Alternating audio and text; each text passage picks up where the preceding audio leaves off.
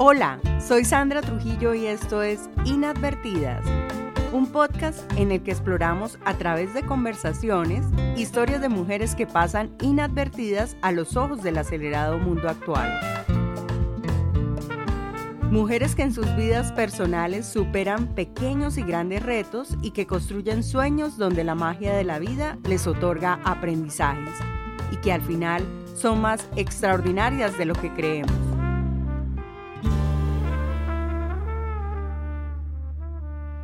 Hoy estaremos conversando con Laura Victoria Moncada, una mujer taróloga que cuenta con 21 años de experiencia en consulta permanente.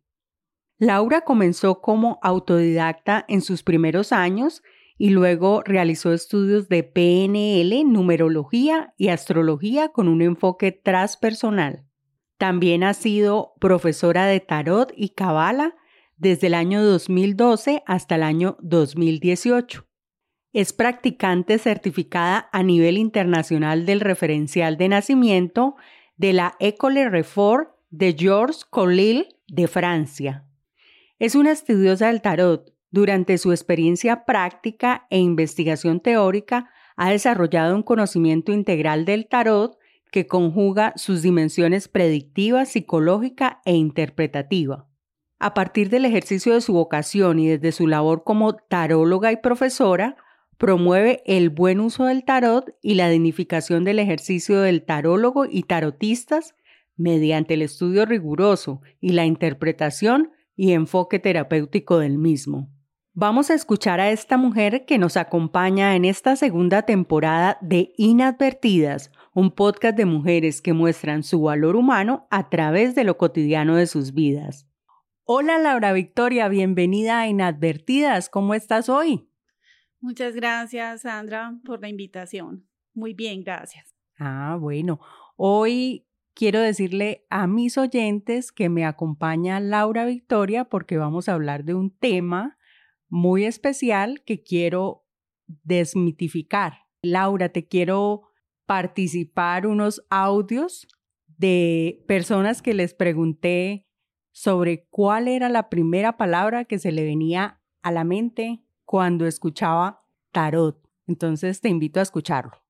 Cuando escucho la palabra tarot, se me viene a la cabeza así algo como esoterismo, brujería, magia blanca. Cuando escucho esa palabra, lo primero que pensé fue magia. Sandra, pues cuando yo escucho la palabra tarot, yo pienso pues es como en leer cartas, pero eso está como muy asociado a predecir el presente, pues uno lo asocia como a las brujas. Suerte, la verdad, fue lo que me llegó comprendiendo que el verdadero tarot está en aprender a discernir y aprender a escuchar las señales que siempre nos llegan, las sincronicidades de la vida. Lo primero que se me viene a mí de tarot es como las cartas, como todo eso de astrología. Tarot, sabiduría ancestral. Hay que tener mucho respeto con ese saber. No es un juego, bueno, empecemos el programa preguntándote qué piensas de esas respuestas. Todas son válidas. Realmente para mí el tarot, el tarot es un lenguaje óptico en donde está reunido toda la información de las vivencias humanas, todo lo que hemos vivido a través de la humanidad, a través de todos los tiempos. Dentro de los comentarios, pues mm, son, por así decirlo, como eh, recortes eh, de esa realidad. El tarot realmente nos convoca para trabajar nuestros conflictos internos, nos convoca para hacer realmente una autorreflexión de lo que es nuestras vidas. Ya realmente es una herramienta en la cual, de acuerdo al enfoque eh, que se le dé, pues podría eh, tener la connotación de magia, de brujería, de esoterismo, o por el contrario, también se puede trabajar desde la terapia, desde el trabajo de autoconocimiento, búsqueda del sentido de la vida, también es una herramienta que nos permite estudiarla desde la antropología, desde el arte, desde la religión inclusive. Entonces, para hablar de tarot, yo creo que el tarot es un arte, es un arte para interpretar un acontecimiento o una parte de sí mismo, es una comunicación entre nuestro inconsciente y pasarlo al consciente, básicamente. Lo que cambia es el enfoque. Entonces, básicamente es como eso, es, es todo eso, pero es mucho más allá de eso porque reúne, es como una catedral de información. Laura, a mí siempre me ha causado curiosidad de dónde proviene el tarot, o sea, cómo, quién crearía el tarot. Sé que es muy antiguo, pero no sé de dónde proviene el tarot. Bueno, mira, hay diferentes versiones, hay inclusive toda una mitología respecto al, al, tarot. Yo considero el tarot como un patrimonio para la humanidad. Hay diferentes vertientes, entonces hay culturas que se lo asignan a China, otros a Egipto, otros a, Marsella, a Italia, a Europa. Entonces, prácticamente es desde la humanidad. El tarot que conocemos, pues ahora en nuestros días, básicamente fue más conocido a finales o a mediados del siglo XIV aproximadamente. ¿Y esa palabra tiene algún significado? Claro, pues realmente es desde donde lo estés mirando, pero casi siempre hablamos, si lo miramos desde la cábala, estamos hablando de camino. Si lo miramos desde la cosmovisión egipcia, representaría una iniciación o camino real.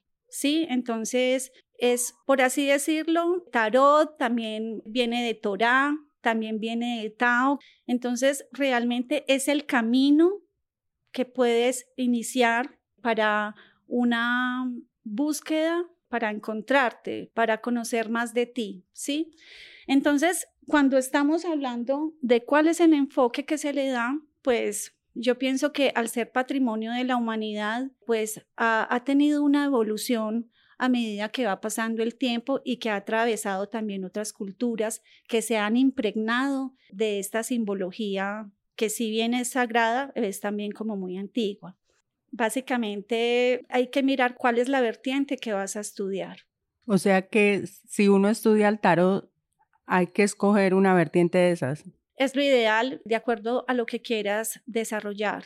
¿Y cuáles son las vertientes del tarot? Bueno, mira, hay dos escuelas más significativas. Entonces, está la escuela francesa o está la escuela inglesa.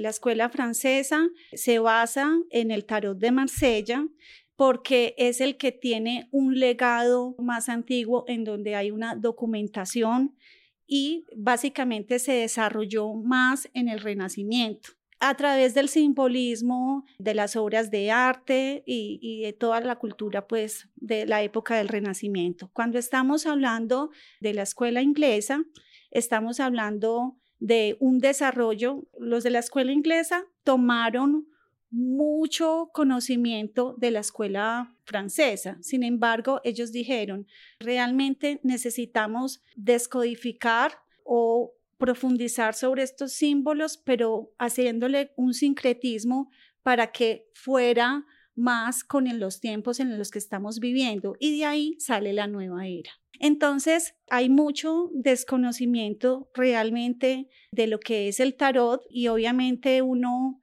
si me dicen, ¿sirve para adivinación, para predicción? Sí. ¿Sirve para mm, meditar? Sí. ¿Sirve para trabajar arte? También. ¿Sirve para trabajar terapia? También. Pero lo importante acá es saber desde dónde vas a hacer ese estudio. Cuando estamos hablando del desarrollo de la escuela inglesa, es lo que nosotros ahora actualmente vivimos más, porque ese desarrollo de la escuela inglesa empezó a finales del siglo XIX y este resurgimiento estuvo desde el principio de este siglo y ahí es donde se empieza a unir el conocimiento de pseudociencias como la astrología, la numerología, la cábala, Y aparte de eso, más o menos a partir de 1930, empieza a haber también otro enfoque hacia la terapia a través de el estudio de Jung. Obviamente que es, es importante que la gente entienda que Jung no leía el tarot, simplemente que dentro de su proceso de camino de individuación, pues se dieron cuenta que era de lo mismo que estaba hablando el tarot desde la antigüedad. Entonces podemos encontrar el tarot como un camino iniciático que ha viajado a través de la historia y en la antigüedad solamente era para cierto tipo de sociedad y no estaba para el pueblo. Era más desde el trabajo oculto, la mediunidad, el psiquismo, entonces, como se ha venido viajando a través de las culturas y a través del tiempo, pues quedan esos rezagos entonces es muy dado del ser humano apropiarse las obras. Entonces hay de pronto una persona influyente, un buen intelectual o, un buen médico o un buen artista que de una u otra manera ha hecho algún estudio profundo de su simbolismo y se apropia como el tarot de fulanito de tal o es que este funciona o este no y realmente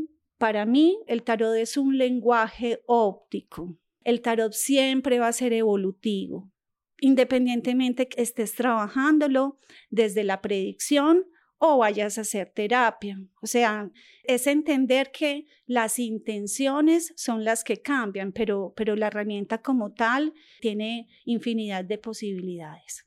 El tarot tiene un lenguaje óptico. Si uno observa las cartas, tiene una simbología y también tiene numerología. Yo me he preguntado por qué combina los números con las imágenes, por qué es esa integración, por qué se da o qué sentido tiene los números como, como las imágenes y ves simbología. Bueno, mira, esa es una percepción posiblemente de una persona que tiene posiblemente un acercamiento hacia, hacia su interior porque las imágenes pueden disparar también otros efectos en las personas, miedo, terror, pánico.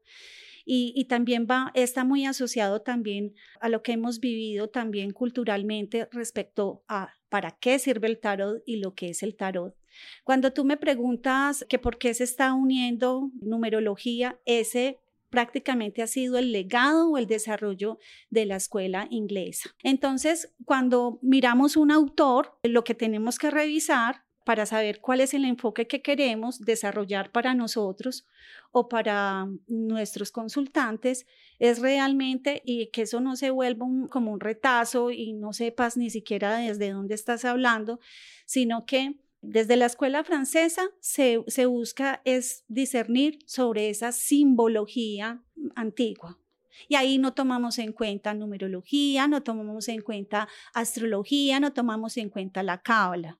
Y si vamos a tener una mirada desde la escuela inglesa, ahí sí hay que estudiar todas esas otras vertientes porque se han dado cuenta que si somos un todo, ese arquetipo está unido a esa vibración de ciertos números y de ciertas etapas dentro de las céfiros de la cábala. Laura, yo quiero que me expliques por qué dices que el tarot siempre será evolutivo, independientemente si la mirada es desde la predicción o desde la terapia. Bueno, sí, es porque yo he visto constantemente que se ofrecen lecturas del tarot pero es haciendo como una diserción, es como, como, una separación.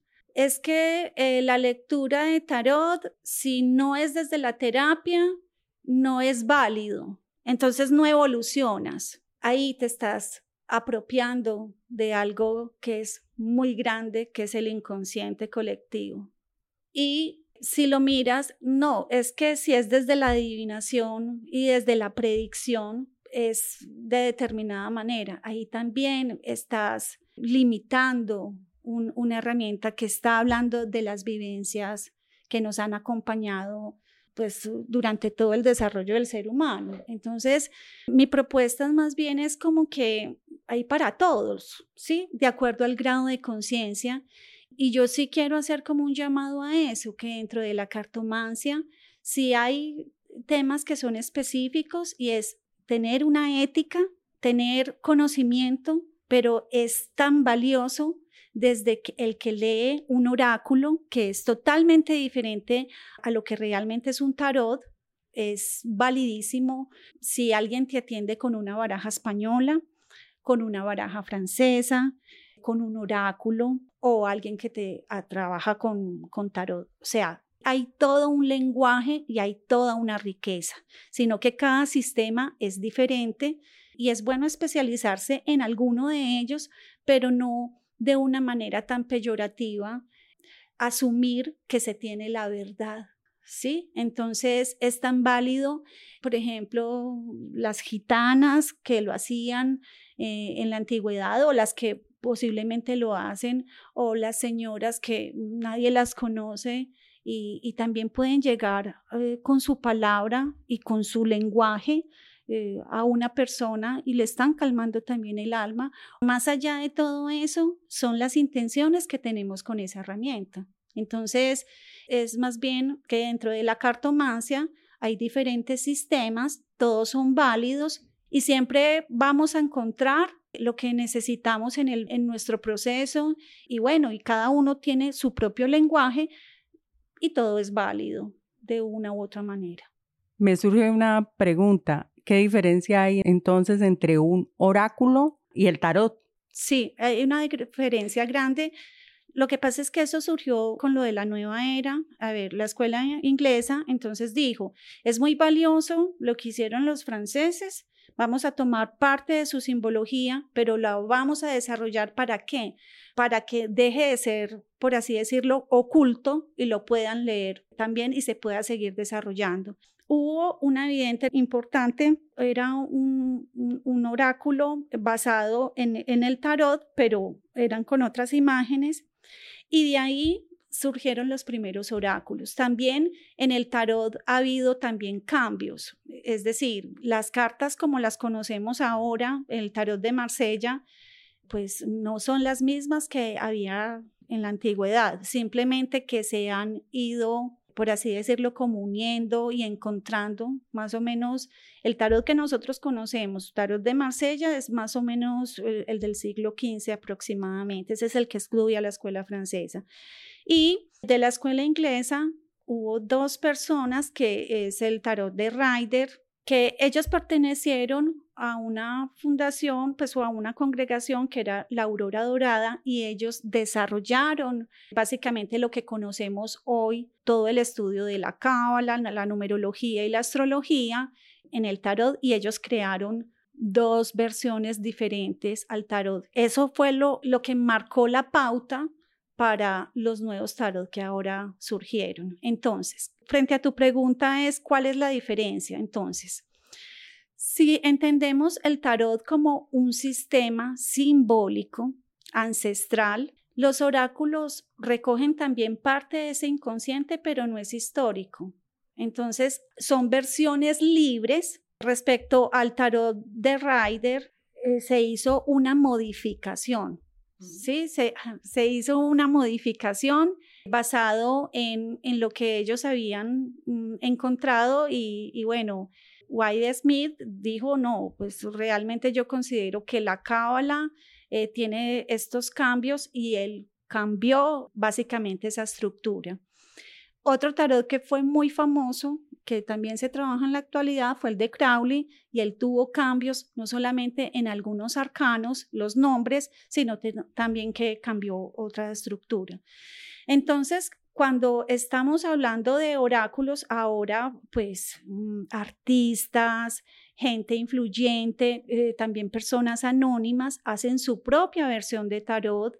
Entonces, obviamente que, que es una mirada personal y toman algunos elementos del arquetipo, pero no es exactamente el mismo tarot. Y bueno, y también es válido y tiene una estructura La estructura de los oráculos es diferente porque eh, no son tantas cartas, en el tarot son 78 cartas, en algunos, en otros son 76, pero básicamente son como, eh, son, son, son más o menos ese número y los de los oráculos básicamente son 50, mm, de 42 a 57 más o menos eh, vas a encontrar. En el mercado ahora hay una infinidad de cosas.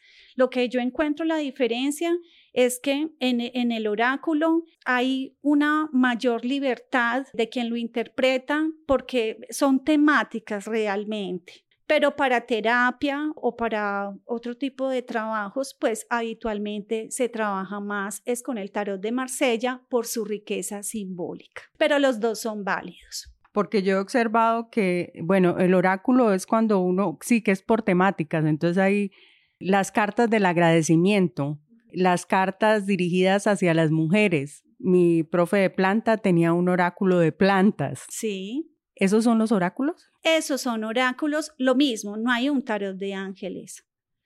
Es importante también entender eso. Muchas veces la gente le dice a uno, ay no, usted habla, usted la de los ángeles. Y yo digo, no, yo trabajo con tarot. Es un sistema simbólico. Ah, no, no, no, no. Eh, realmente me interesa es la que habla con ángeles. Y dentro de la estructura del tarot nunca un tarotista, un tarólogo nunca te va a hablar de un ángel, ¿sí? Porque no es nuestro lenguaje, no es nuestro sistema inclusive de creencias. Por eso también surge esa mirada de, de, la escuela inglesa de decir, ay, es que nosotros no nos, no nos vemos reflejados en, en esa simbología que, que realmente es, es, tan anacrónica, eh, eso tiene muchas jerarquías y un sistema patriarcal muy fuerte, porque fue resurgido en, en el Renacimiento, obviamente. Entonces, la propuesta de ellos es, es diferente. Por ejemplo, el sistema de Crowley es un sistema matriarcal son unos cambios de mirada y también hay otras culturas que tienen todos también ya nuevamente como su, como su propio tarot, pero se basan en experiencias arquetípicas. Una experiencia arquetípica puede ser el nacimiento de alguien, la muerte de alguien, la primera vez que te enamoras, mm, la primera vez que, que sufres una decepción. Todo eso son vivencias arquetípicas. Por ejemplo, si le lees el tarot a alguien de Nueva Zelanda, te va a entender que es un proceso de muerte, lo mismo que una persona que está acá en Medellín, Colombia. ¿Sí? El oráculo no, el oráculo trae son experiencias más de esta época, de este tiempo, y no se remite tanto a esa sabiduría oculta e iniciática que está impreso en, en el tarot de Marsella, en esa simbología. Laura, ¿qué diferencia hay entre un arcano y un arquetipo? ¿O son lo mismo? Realmente el tarot se compone de 78 arcanos. Hay 22 arcanos mayores y hay 56 arcanos menores. La palabra arcano puede representar llave, puerta, apertura. Es como una puerta de entrada en donde se reúne un arquetipo. Eh, los arcanos mayores están hablando de experiencias, energías que no están manifestadas acá. Eh, son experiencias espirituales, vivencias arquetípicas y los arcanos menores nos ayudan a nosotros los tarotistas a poder, eh, tienen otro lenguaje y es el lenguaje de lo cotidiano. Entonces ayudan a enriquecer esa lectura desde lo cotidiano, ¿sí? Muestra más personalidades, actitudes y está de una u otra manera complementando esa información que trae el arcano mayor.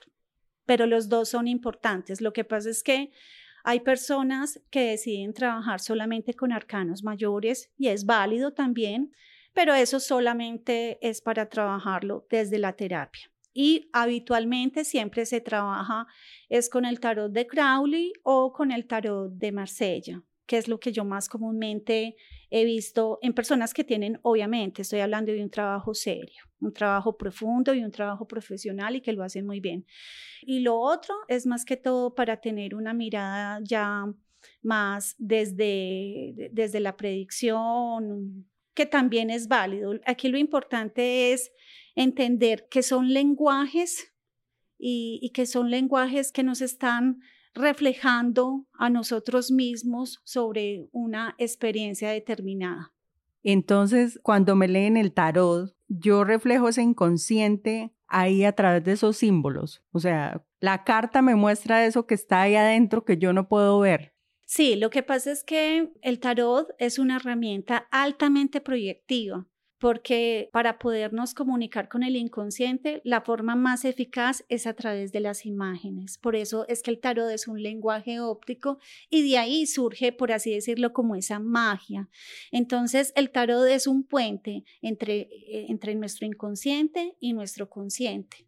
Lejos de ser fácil, realmente una buena lectura de tarot es eso. O sea, porque para entrar en el inconsciente de uno mismo o de otra persona, hay que hacerlo con respeto, con conocimiento y hacer de ese inconsciente un aliado. Entonces, no considero que sea apropiado pensar que, que el tarot es una práctica fácil. Entonces, estoy de acuerdo con lo que mencionaba una de tus, de tus entrevistas que decía que es algo muy sagrado, que no es un juego. Sí es verdad, porque realmente estás trabajando sobre el psiquismo de una persona. También es importante entender que en tarot siempre seremos aprendices, así llevemos muchísimo tiempo. Siempre seremos aprendices y tenemos que tener una mirada muy respetuosa por la vivencia del otro. Y otra cosa importante es que hay algo que me llama mucho la atención, por ejemplo, del tarot de Ryder, que dice, facilísimo, tarot para principiantes. No, realmente estudiar el tarot de Rider te va a llevar vidas, ¿sí? O cualquier tarot. Realmente eh, hay toda una simbología y hay toda una riqueza, sino que dicen que es más fácil o lo venden como si fuera muy fácil, pero es porque su autor hizo un cambio en los arcanos menores. Entonces, tradujo toda esa simbología que había en los arcanos menores del arcano de Marsella, que realmente son difíciles de interpretar y los volvieron imágenes que están de una u otra manera ilustrando situaciones cotidianas. Entonces, para el estudiante posiblemente puede ser más fácil.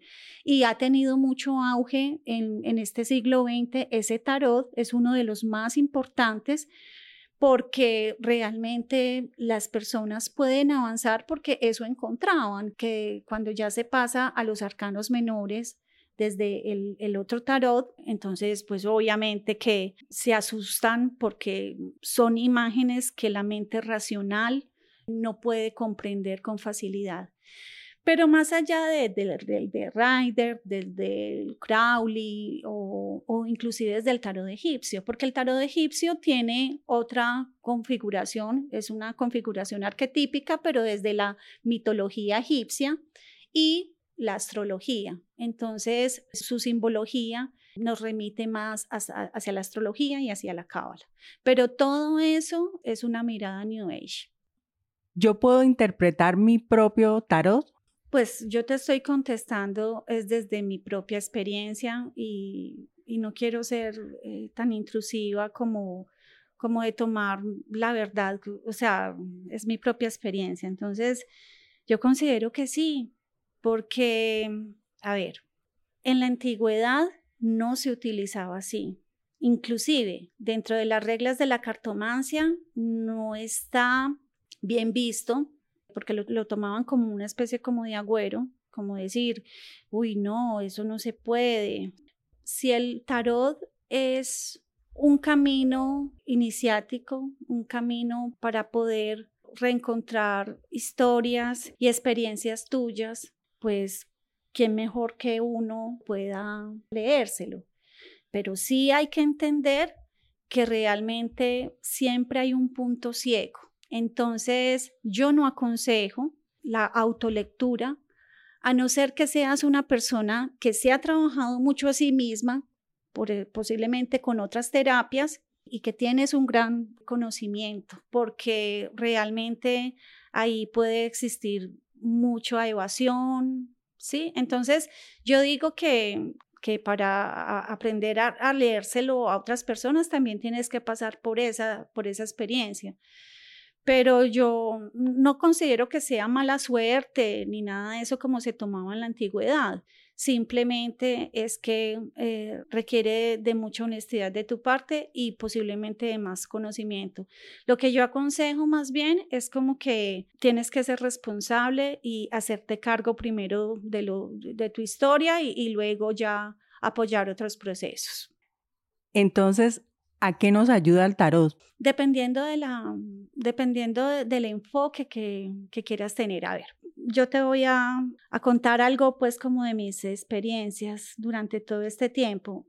Al principio, cuando yo comencé, los primeros años, muchas veces las personas creen que contratar un servicio de lectura de tarot te estás eh, contactando con un psíquico o con un medium. Entonces te piden unas experiencias casi sobrenaturales muchas veces. Entonces la, persona llega uh, súper callada y no dice nada porque espera que tú le adivines, porque cree que está con un psíquico, ¿sí? Y eso es importante entenderlo de dónde viene. En la antigüedad, el tarot en sus inicios tenía esa connotación espiritista, de videntes, de medium. ¿Para qué sirve realmente el tarot? Entonces el tarot sirve para, si es desde la terapia, pues sirve para para poder ir resolviendo también como nuestros conflictos internos, para autorreflexionar básicamente. Eso es lo que yo considero y eso es de acuerdo a mi experiencia. Personalmente considero yo en los últimos años he desarrollado, pues estoy trabajando más la terapia. Sin embargo, no conozco, nunca he tenido una sesión en donde alguien no me pida algo predictivo. O sea, eso ya está implícito en nuestra memoria. Eh, se dicen muy espirituales, pero así, así sea la pregunta disfrazada, siempre surge. ¿Pero por qué? Porque nosotros los seres humanos siempre estamos angustiados por cuándo vamos a envejecer, cuándo nos vamos a morir, cuándo, ¿sí? Entonces son cosas que están en nuestro colectivo que lo tenemos que saber también cómo entender. A través del tarot nos podemos dar cuenta de nuestros nudos, de nuestras limitaciones, y cómo, y si nos damos cuenta de eso, cómo podemos trabajarlo. ¿Tú das referentes o cómo haces ese proceso? Obviamente que sí, y obviamente el tarot es un gran amigo, pero no está obligado a contestarte. Y eso es algo que, que uno tiene que tener en cuenta cuando va a pedir una lectura. Lo que decía anteriormente, que hay que hacerlo con amor y con respeto, sí, y porque estés pagando un servicio, eso no implica que esté obligado a contestarte, porque por lo general el tarot confronta. Entonces, a veces son herramientas que requieren que la persona realmente si quiera trabajar en sí misma y se responsabilice de lo que está sucediendo o de lo que ha causado que lo lleve también como a esa consulta. Entonces, básicamente, por eso es que tiene tanto auge el horóscopo, eh, la mirada mágica y el positivismo extremo, que tanto se está dando pues como en nuestros días por esa respuesta de evasión. Pero eso también está en nuestra, en nuestra situación, entonces eso también hay que saberlo descodificar y ayudarle a la persona para que pueda realmente hacerse cargo y por lo general no se consigue en una sesión. O sea que yo puedo ir con una pregunta y realmente el tarot me va a mostrar aquello que yo necesito trabajar. O sea, ese inconsciente sale y, y sale es como lo que, lo que yo necesito trabajar. No, de pronto yo llevo una intención de una pregunta, pero se me desarrolla en otra o se me desarrolla en otro que internamente no lo veo, pero se me puede manifestar. Puede suceder. Lo que pasa es que la facilidad para poder interpretar, a ver, un símbolo es una maleta de símbolos, entonces uno no sabe qué va a suceder realmente así tengas un buen protocolo y un buen encuadre, ¿sí? Pero no lo pongamos de una manera tan fatídica, sino que eso muestra, por ejemplo, si la persona no tiene una buena conexión con su inconsciente porque no se ha trabajado a sí misma, pues suele suceder, o porque inclusive tiene exceso de información, que es lo que en los últimos tiempos yo he visto, con todo este boom espiritual y mercaderes espirituales en todo, en todo lado. Entonces, muchas veces la gente llega sobrediagnosticada. Es que yo tengo esto, esto, esto, esto, esto, y quiero que me ayudes a solucionar esto. Entonces ahí que, que eso ya es el estilo de uno y, el trabajo y la conexión que tú tienes con la herramienta. En mi caso es el tarot y, y para saber qué es lo que realmente es importante, pero para mí lo más importante es la vivencia del consultante. ¿Sí? También el tarot puede, eh, también se ha trabajado como una fuente de inspiración. Hay grandes artistas que lo han trabajado y, es, y es bastante fuerte porque mira que a través de los años siempre ocurre, con el tarot siempre ocurre esa fascinación y ese miedo. O sea, la gente le fascina, pero también le da miedo, ¿sí? Porque nos da miedo conocernos. Ahorita hablabas de las leyes de la cartomancia. ¿Cuáles son las leyes de la cartomancia? Bueno, eh, hay unas muy antiguas, pero que cada, o sea, lo bueno del tarot es que cada quien puede usarlas o no de acuerdo a su grado de conciencia, de acuerdo a lo que ha, ha, venido experimentando en la vida con la herramienta. Por ejemplo, no es aconsejar, y eso, y eso tiene muy buena pregunta porque eso también tiene que ver con el tema de la dependencia. En la antigüedad no se leía el tarot hasta después de cierto tiempo, creo que eran como dos o tres meses. Yo también sugiero eso. A mí me preguntan frecuentemente, Laura, ¿cuándo me puedo hacer una lectura? Entonces yo les recomiendo, trabaja sobre lo que trabajamos en esta sesión y ya después vuelves y si vas a volver un poco más antes de tres o cuatro meses o seis meses inclusive, que sea para preguntar otra cosa. Porque esa insistencia y eso, pues obviamente no es una buena práctica.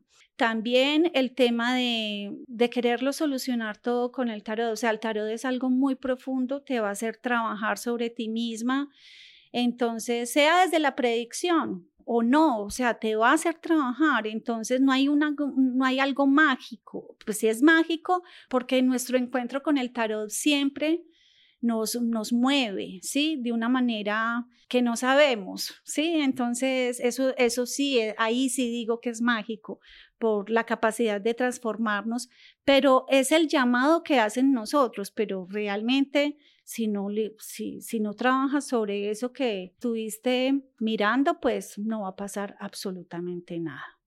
¿El tarot es un espejo? Obviamente que sí, porque es altamente proyectivo. ¿El tarot puede sanar? Tú te puedes sanar a través del tarot. ¿El tarot puede transformarme? Tú tienes la capacidad para transformarte con el tarot o con cualquier otra herramienta. ¿Lo que diga el tarot va a suceder? Habitualmente el tarot te muestra por dónde puede venir una situación, pero hay temas para transformar. Siempre hay una cuota de transformación, o si no, comúnmente la gente, bueno, eso ya no sucede mucho, pero, pero todavía sigue sucediendo y es que las personas tienen una falsa creencia de que porque se leen el tarot les va a cambiar la vida. No. Es decir, es como un mapa, es como, bueno, venga a ver con qué, qué es lo que hay, cuáles son tus recursos, ¿sí? Y realmente, de acuerdo a eso, pues habrá unas, unos pasos a seguir y, y un trabajo interior que realizar. Entonces, básicamente, nos sirve y nos sana en la medida en que nosotros tengamos esas ganas de conocernos, de reflexionar, de reconocernos sobre todo en esas cosas tan bonitas que tenemos como seres humanos y en las cosas que no son tan bonitas, que siempre tenemos de una u otra manera como tapada. Bueno, ya para concluir, quiero hacerte la siguiente pregunta. ¿Qué recomendaciones le darías a una persona que quiere consultar el tarot. Uno que debe buscar cuando se va a hacer una lectura de tarot. Entonces yo pienso como que lo primero es verificar esa biografía o, o, esa recomendación que te están dando. Eso no va en cuántos likes tiene la persona ni cuántos seguidores, ¿sí? También gustos, porque yo preferiría tener una persona que tiene más 10 años de experiencia que una que lleva 5 pero dice que tiene 20. Pues, o sea, verificar bien como los datos de la persona. Segundo, estar dispuesto a escuchar de pronto lo que no quieres escuchar. Y tercero, tener una mirada de agradecimiento sobre todo contigo mismo para que puedas descubrir todo lo que necesitas saber en el momento. Eso es como lo que yo recomiendo. Laura, gracias por haber estado aquí. Con muchísimo gusto, gracias por la invitación y bueno, espero que de alguna manera pues esto pueda ayudar a tener una mirada de pronto un poco más amplia de lo que es el tarot. Es una mirada pequeña, pero realmente más que todo, para mí por eso el tarot es un arte, porque requiere de mucha sensibilidad sobre todo y de mucha empatía y de mucha valentía también para podernos mirar a nosotros mismos a través de esas imágenes con esa sabiduría ancestral. Muchas gracias. Si este podcast te aportó valor, puedes seguirnos en Instagram como arroba inadvertidas y también puedes suscribirte a nuestro podcast desde tu plataforma favorita de reproducción. Podrás escuchar un episodio cada dos semanas los viernes. ¡Nos oímos!